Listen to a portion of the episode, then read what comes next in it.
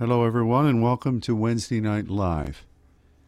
My name is Ron Crawford, and I am coming to you from the Father's Church in Dallas, Texas. And it is a great blessing to be in a warm studio today rather than out in the frigid temperatures which are currently besieging our lovely city of Dallas.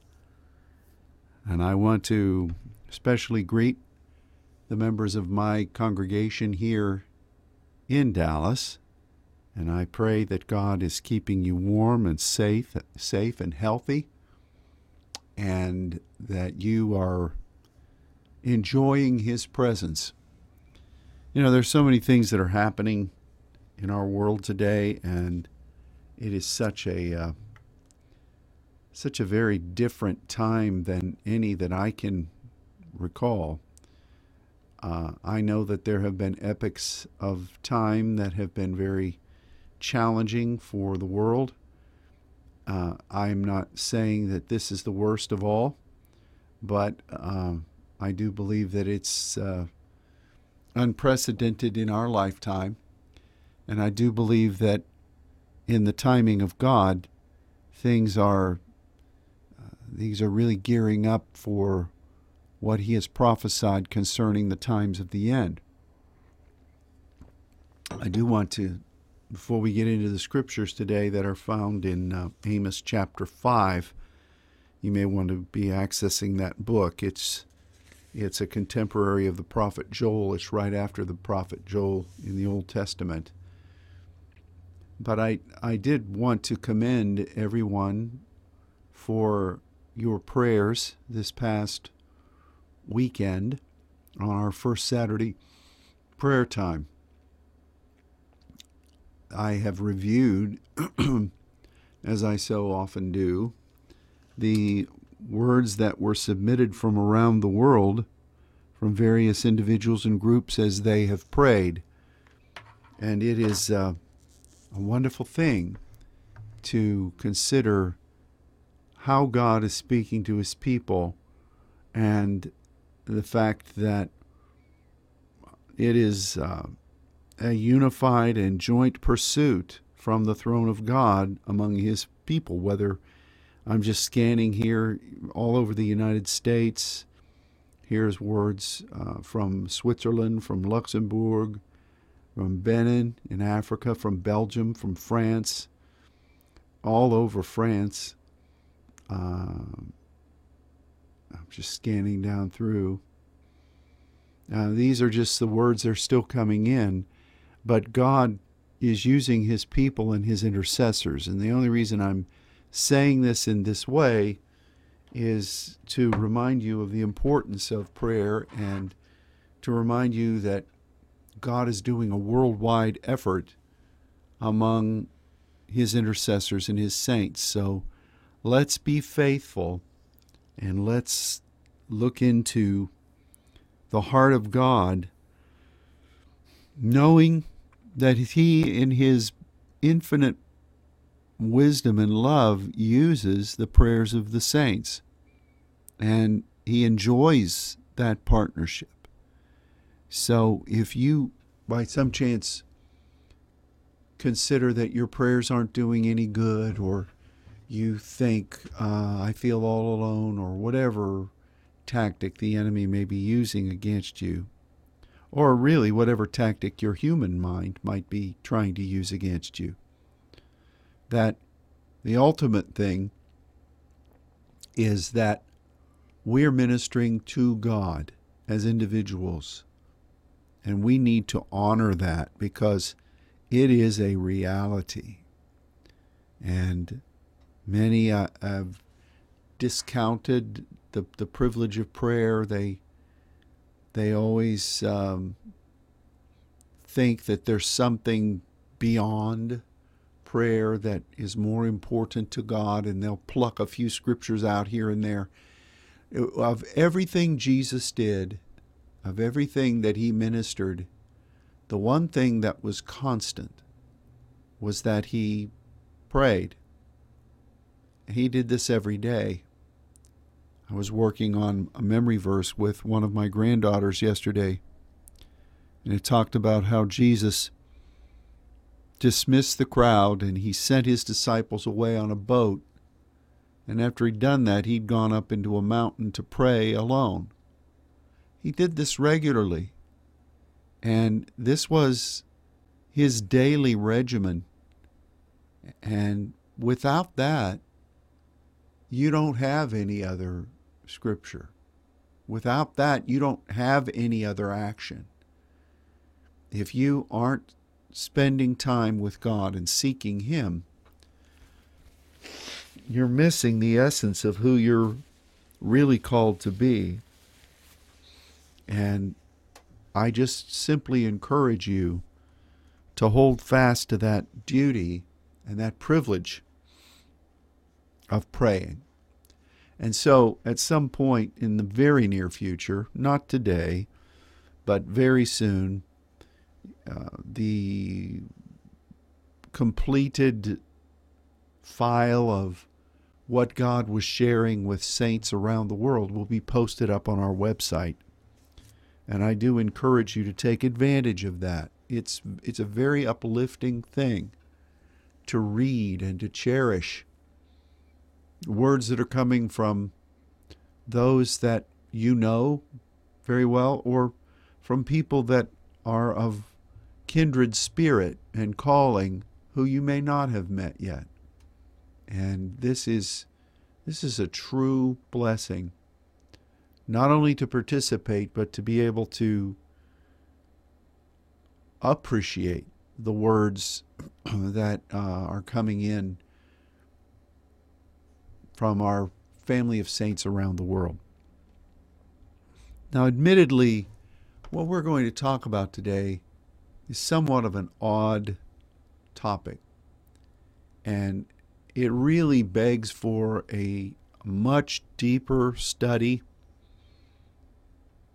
than what we're going to offer today. And but that does not dismiss the validity of what I'm going to be sharing from the Word. You can do an enhanced study of this if you want. It's a very simple thing to do. But for me, this is more of a uh, of an establishing of a biblical principle and how it applies to us in a measure of exhortation and encouragement. So that's my goal today. It's it's not to belabor you with 30 passages of scripture. You can study that for your own self. The topic is the day of the Lord. This is very very much a part of both Old Testament and New Testament writings. In fact, the mindset within the Old Testament Jewish believers and then coming into what the New Testament says it shows a continuity. And I think that growing up in the church, and I think this is probably the mindset of many in the church, when you talk about the day of the Lord, you think, oh, that's that's the rapture slash tribulation. And that's the day of the Lord.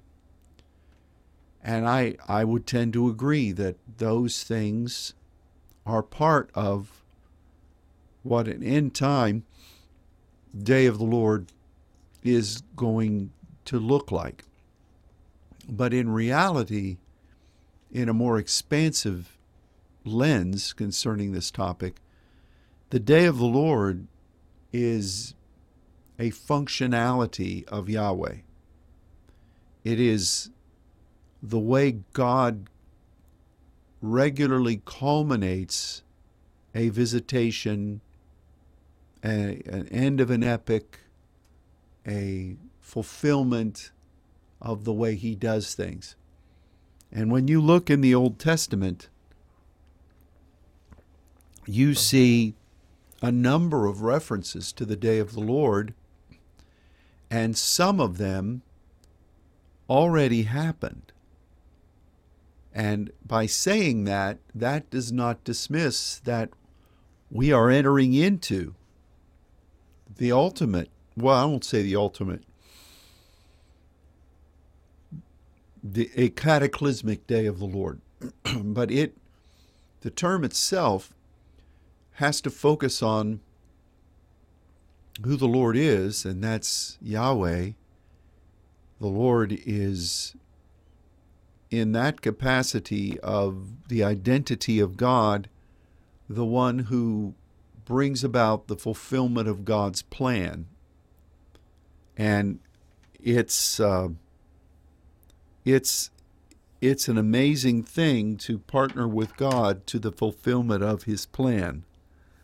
But that's what Yahweh, how Yahweh uh, manifests in in us. And I say this again when you talk about Elohim and you talk about Yahweh and you talk about El Shaddai and you talk about the other facets of the descriptive names of God, you're not listing a house of gods. You're not listing a bunch of little gods running around. They are all one. And I don't know why that's so hard for people to understand. I, I don't understand that. You know, I look at my life. I'm a father, I'm a husband, I'm a pastor, I do an apostolic work, I'm a teacher, uh, I'm a son, and I'm also a grandson. Uh, every one of those titles demonstrates a different dimension of who I am but I'm all one. I'm not schizophrenic, and neither is God. So, when we talk about the day of the Lord, it's when God girds himself up to come and um, administer the, the completion or the summing up of something that he has intended to do that he's prophesied, that he's labored toward, that his people have interceded about. And then the day of the Lord, to some degree, uh, initiates uh, a fulfillment of that, but it really is, in a larger sense, a culmination of a process. And so, for instance, you look at Amos chapter 5 verses 18 through 20. It says, Woe unto you that desire the day of Yahweh! To what end is it for you? The day of Yahweh is darkness and not light, as if a man did flee from a lion and a bear met him, or went into the house and leaned his hand on the wall and a serpent bit him. Shall not the day of the Lord be darkness and not light? even very dark, and no brightness in it.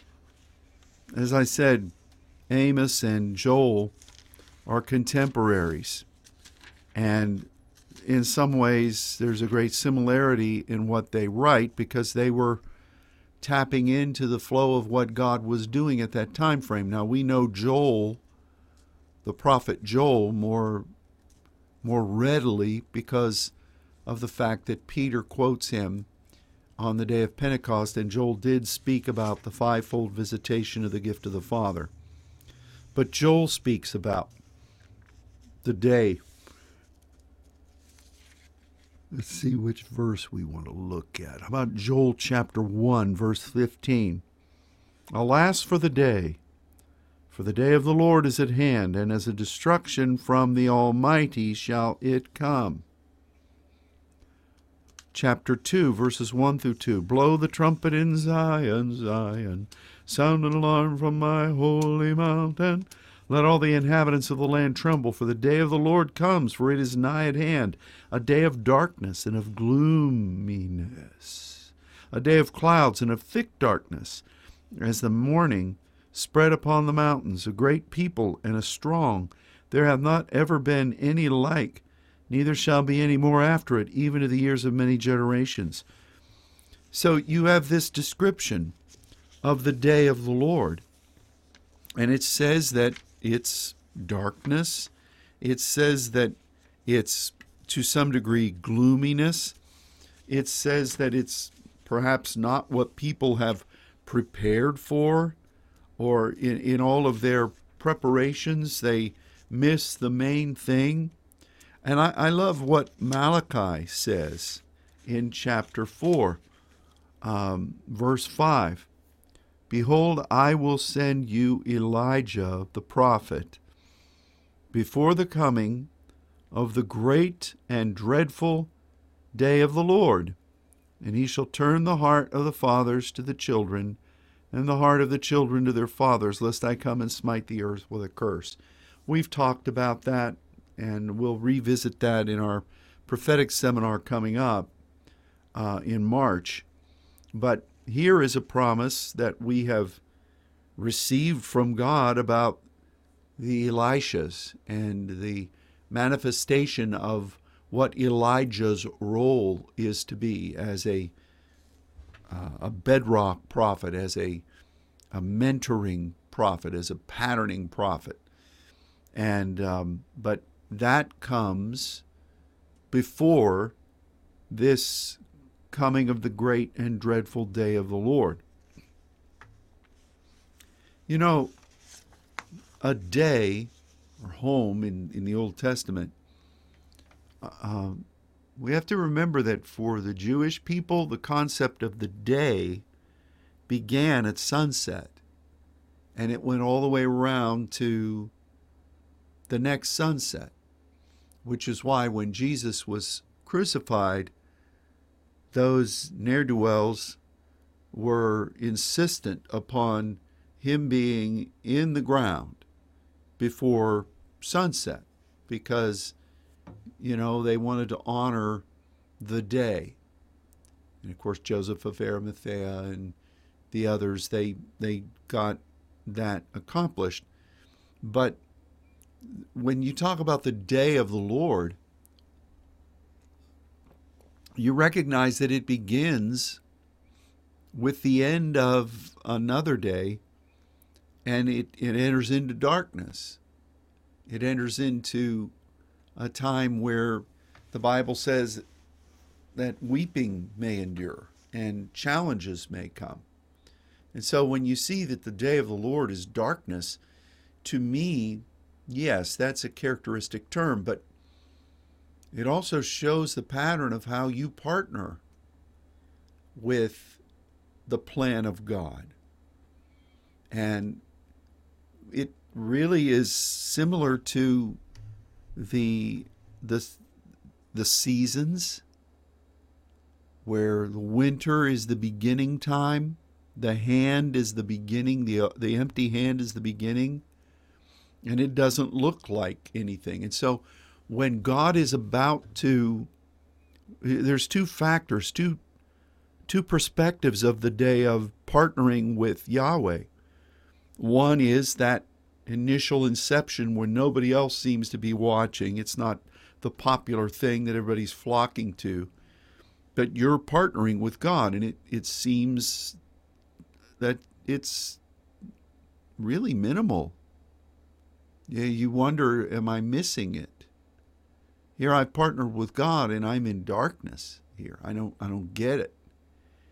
Um, but then also when the culmination of that plan comes, it often is met with darkness.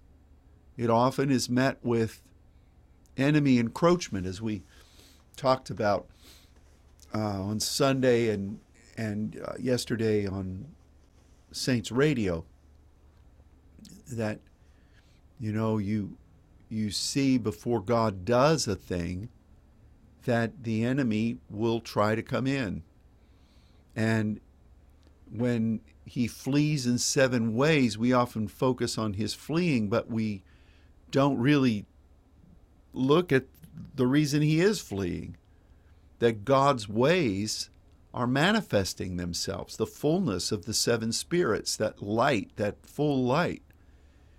But before that manifests, there will be undoubtedly an enemy who's trying to block, trying to discourage, trying to bring gloominess and despair.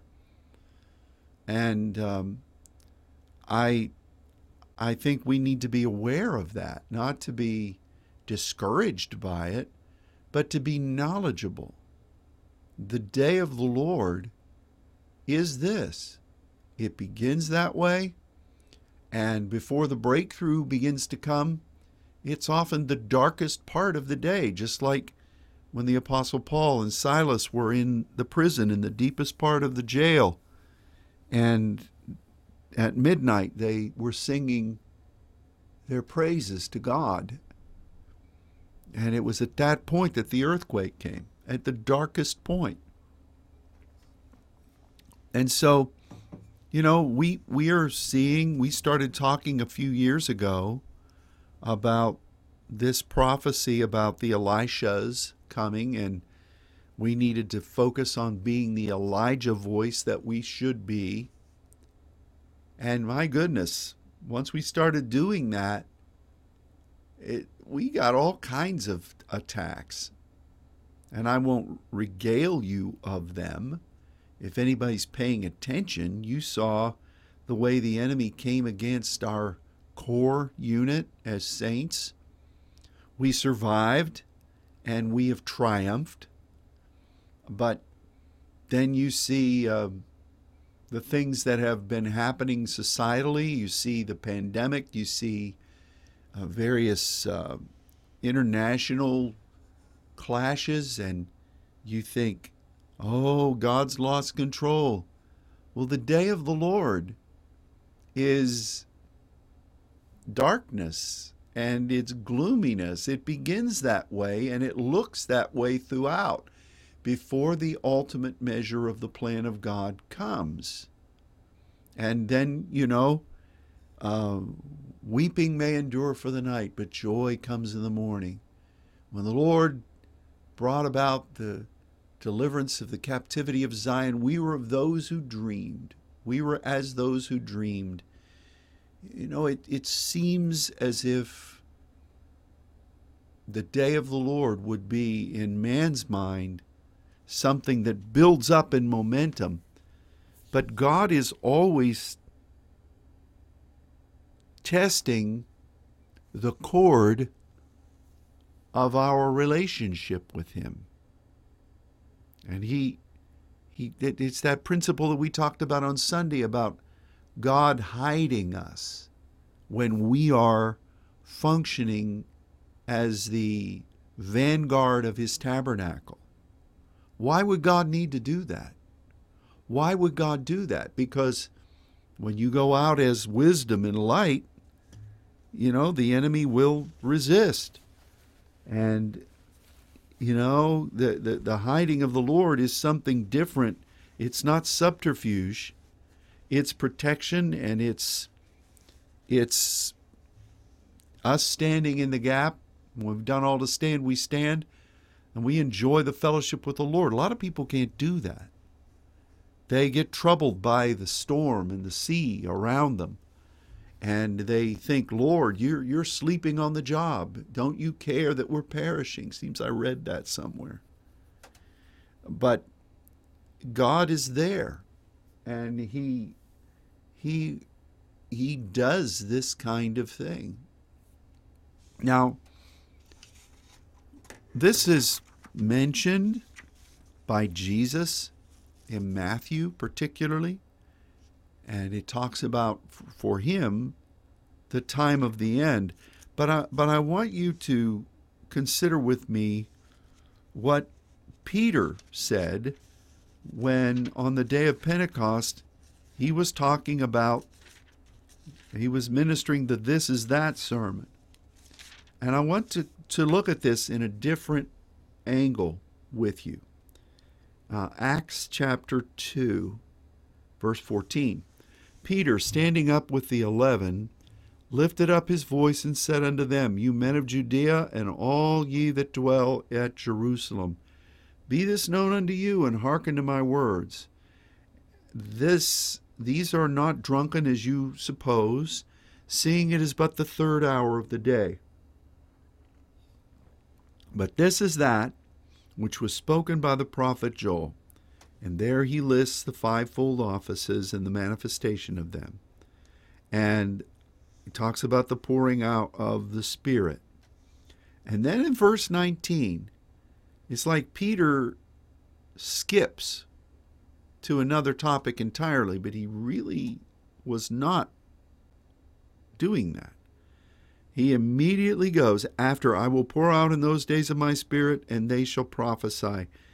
And I will show wonders in heaven above, and signs in the earth beneath, blood and fire and vapor of smoke.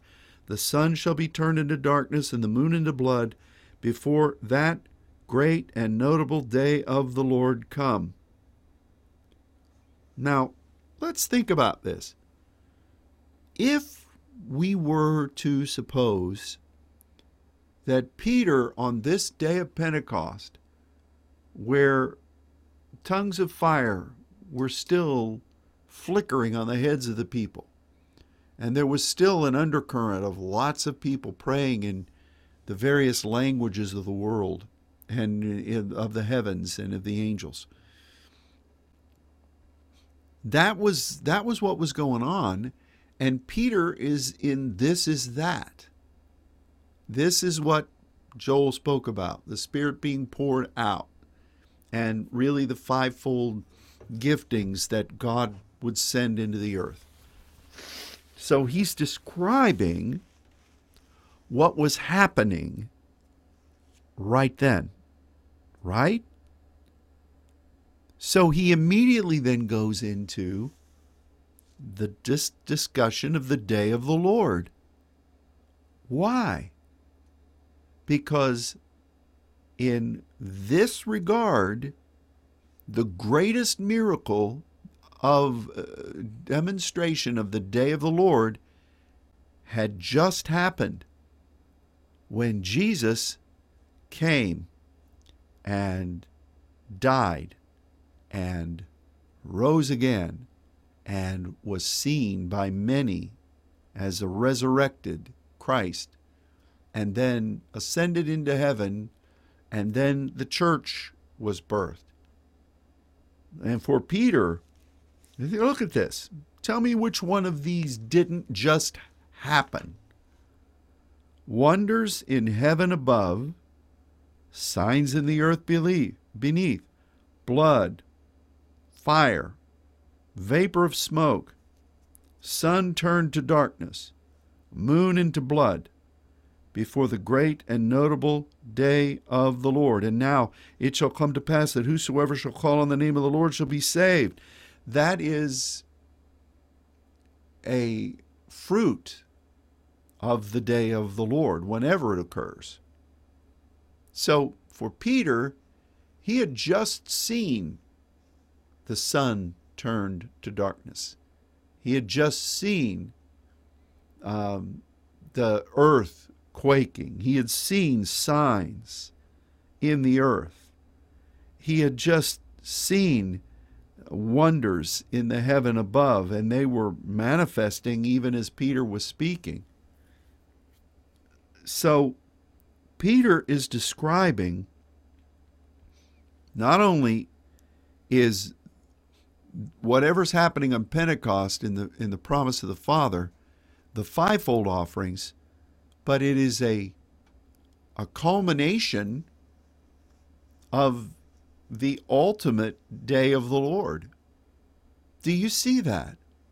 Because again, the day of the Lord was a well known thing. Now, there was also the day of Christ, uh, and that speaks about how Jesus in the New Testament how Jesus is coming again and, you know, the different warfare and the catching away of the church. And, you know, that's there. But the principle of the day of the Lord was one that was spoken of throughout the Old Testament, and it was a, an operative principle of prophets throughout the epics of God's dealings with man on earth. And again, there were times where the day of the Lord was spoken of by a prophet, and then a cataclysmic sequence of events happened, in historical time.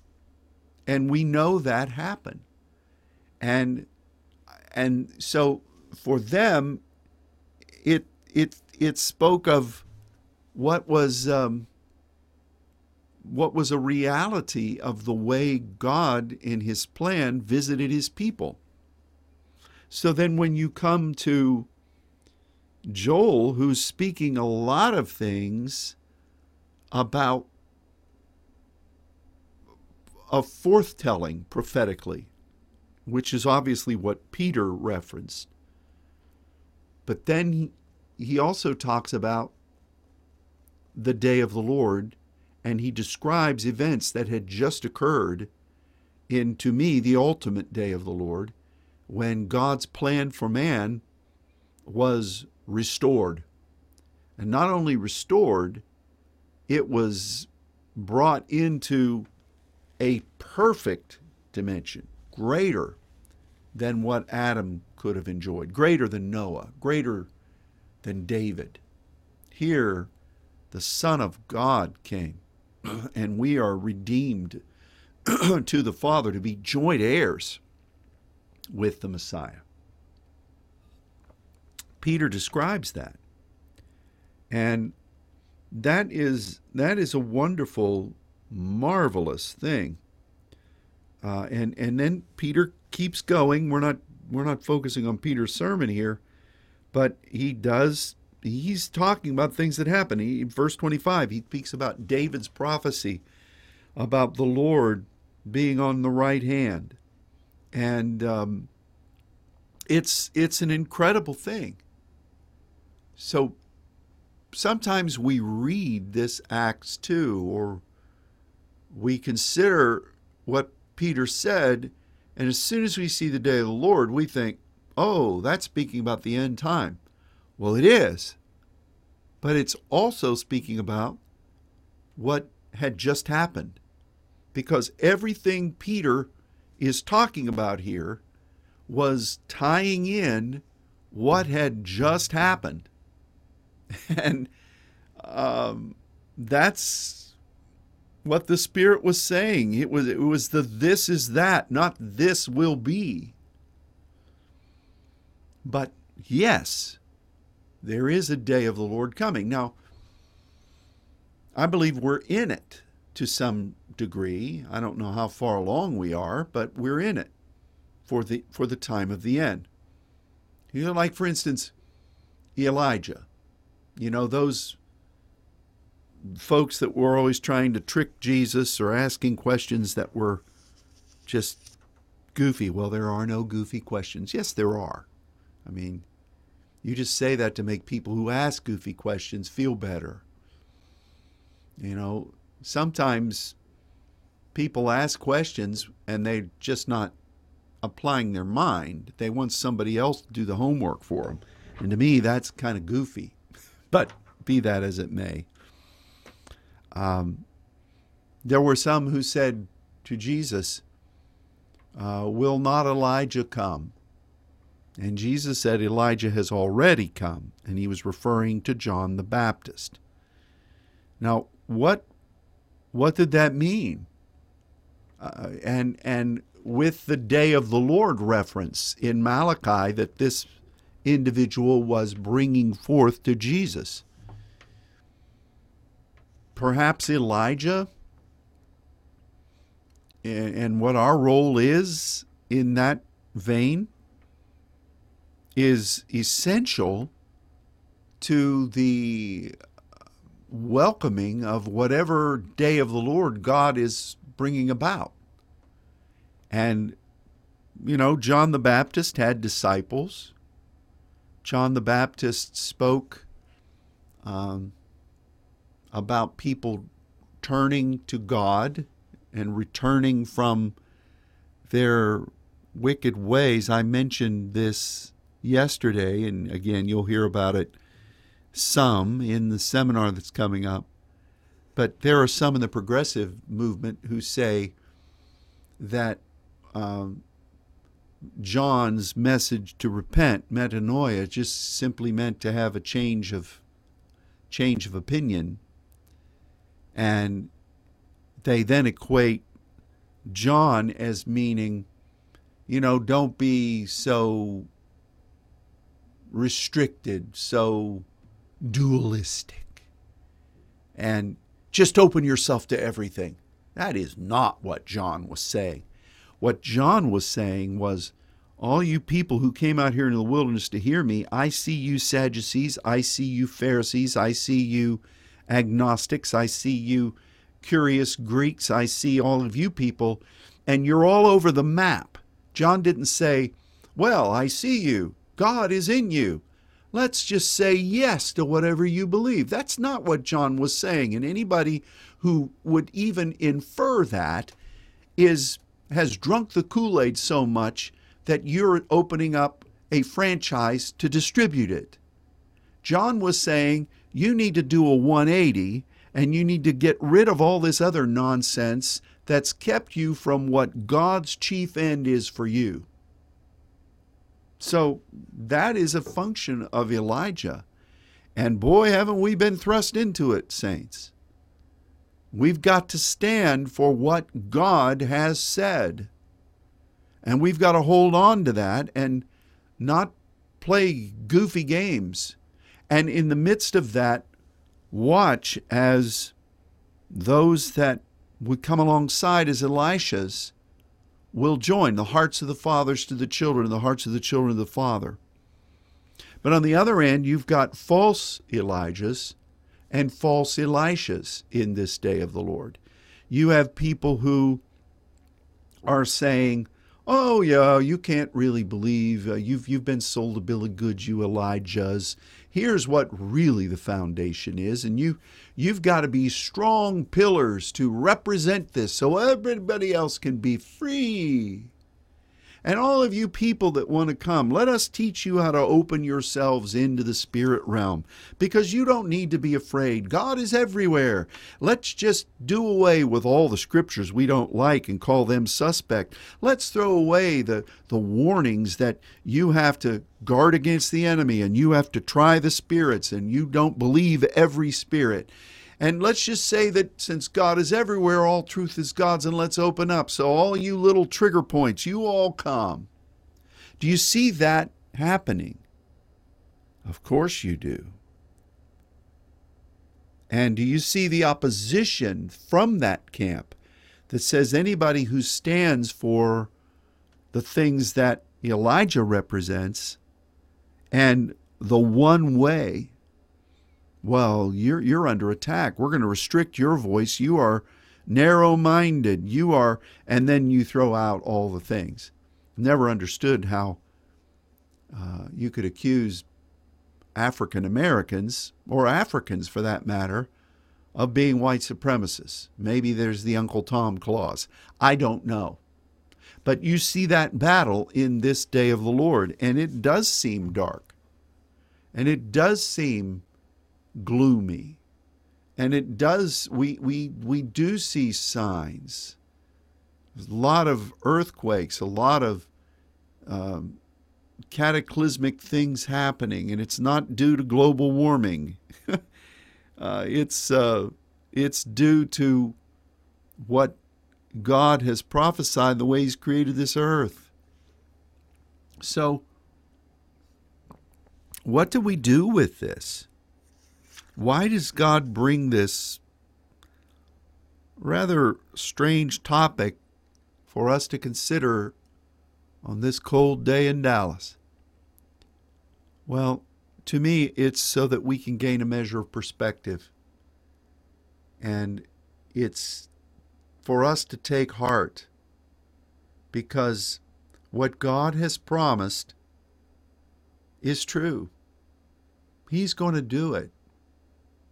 And we must not be deceived in our thinking that when the day of the Lord is darkness and its gloominess and its destruction, and you can't seem to safeguard in the way you want to, you know, you you went and got all your lion repellent and then you run smack dab in a bear I mean, to me, that that just shows that you have to trust God. You can't you can't rely on your own strength. You have to stay focused in partnership with God and not not allow yourself to be hoodwinked by what things appear in the natural.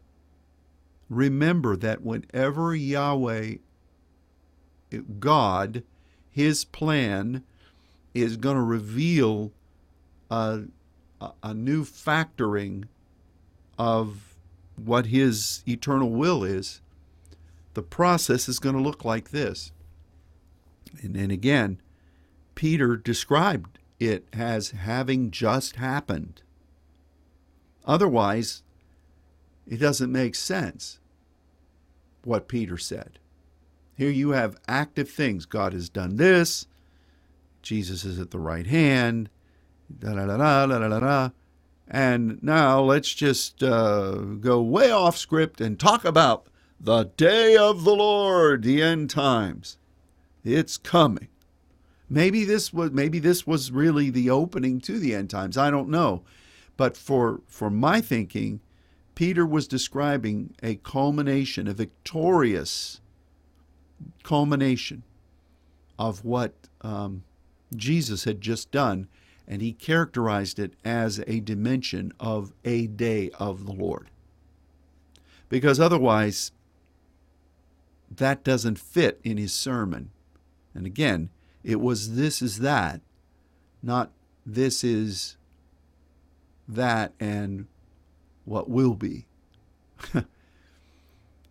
so where where is your faith right now?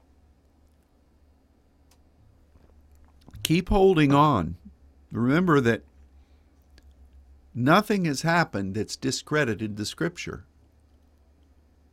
Nothing is happening right now that is not prolifically foretold in scripture and the the measure of the day of the Lord is a principle of Yahweh that manifested itself throughout the Old Testament and manifested itself on the day when the church was born and is in so many ways manifesting itself again right now. And I, I close by saying this principle is not just relegated to worldwide epics. I would suspect that dimensions of that have happened in every time that you have committed yourself to partner with God in some amazing measure of His plan as an intercessor. I, I remember many times where God was transitioning us or about to debut a new dimension of our walk with Him. And right before that, oh my gosh, it seemed horrible. It's the it's the miracle principle. And we've coined this and it's true in the Bible, before miracles happen, it looks like the people are just done for. And they might as well just roll over and de- be dead. And that's the groundwork of a miracle. And you know what I'm going to say. So many people want a miracle, they just don't want to be in a position to need one personally. And so many times we ask for miracles, and really, um, we our our interpretation of what we're really asking for is skewed.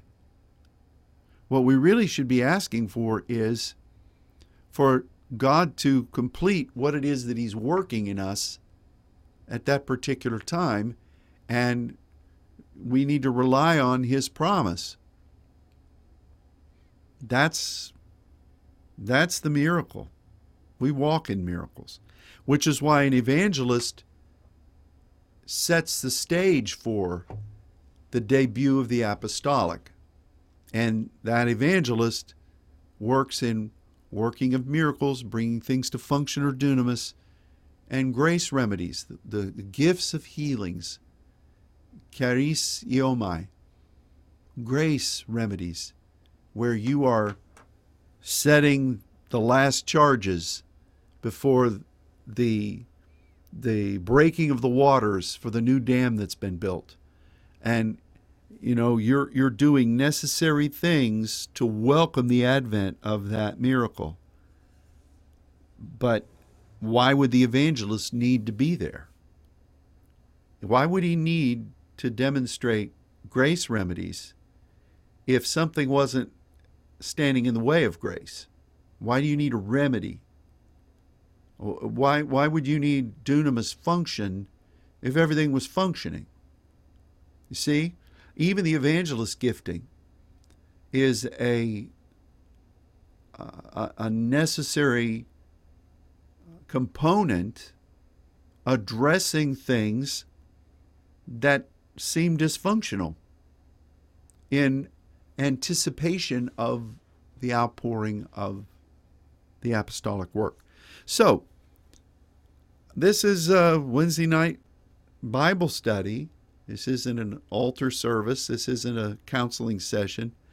And I encourage you over these next couple of days to just look through the day of the Lord references in the Bible and see that they all sound similar. They all speak of the same thing, the same progressions darkness, gloominess. Uh, but there is breakthrough. And sometimes that breakthrough in the Old Testament was an army, sometimes it was maybe not a victory in the eyes of people. Maybe it was being the people being taken into some other place so that a great reset could happen. But the day of the Lord we're living in now, but it's not a one off. It's a divine principle in partnering with Yahweh. Well, thank you for joining today, and I pray that in some way this study has been thought provoking for you. And I ask that God would bless you and strengthen you, and that you would be that triumphant intercessor and that confident confidant of God that will not give up, but we'll hold on to Him until the answer comes. God bless you all, and we'll look forward to the next time we can be together. And until that time, goodbye.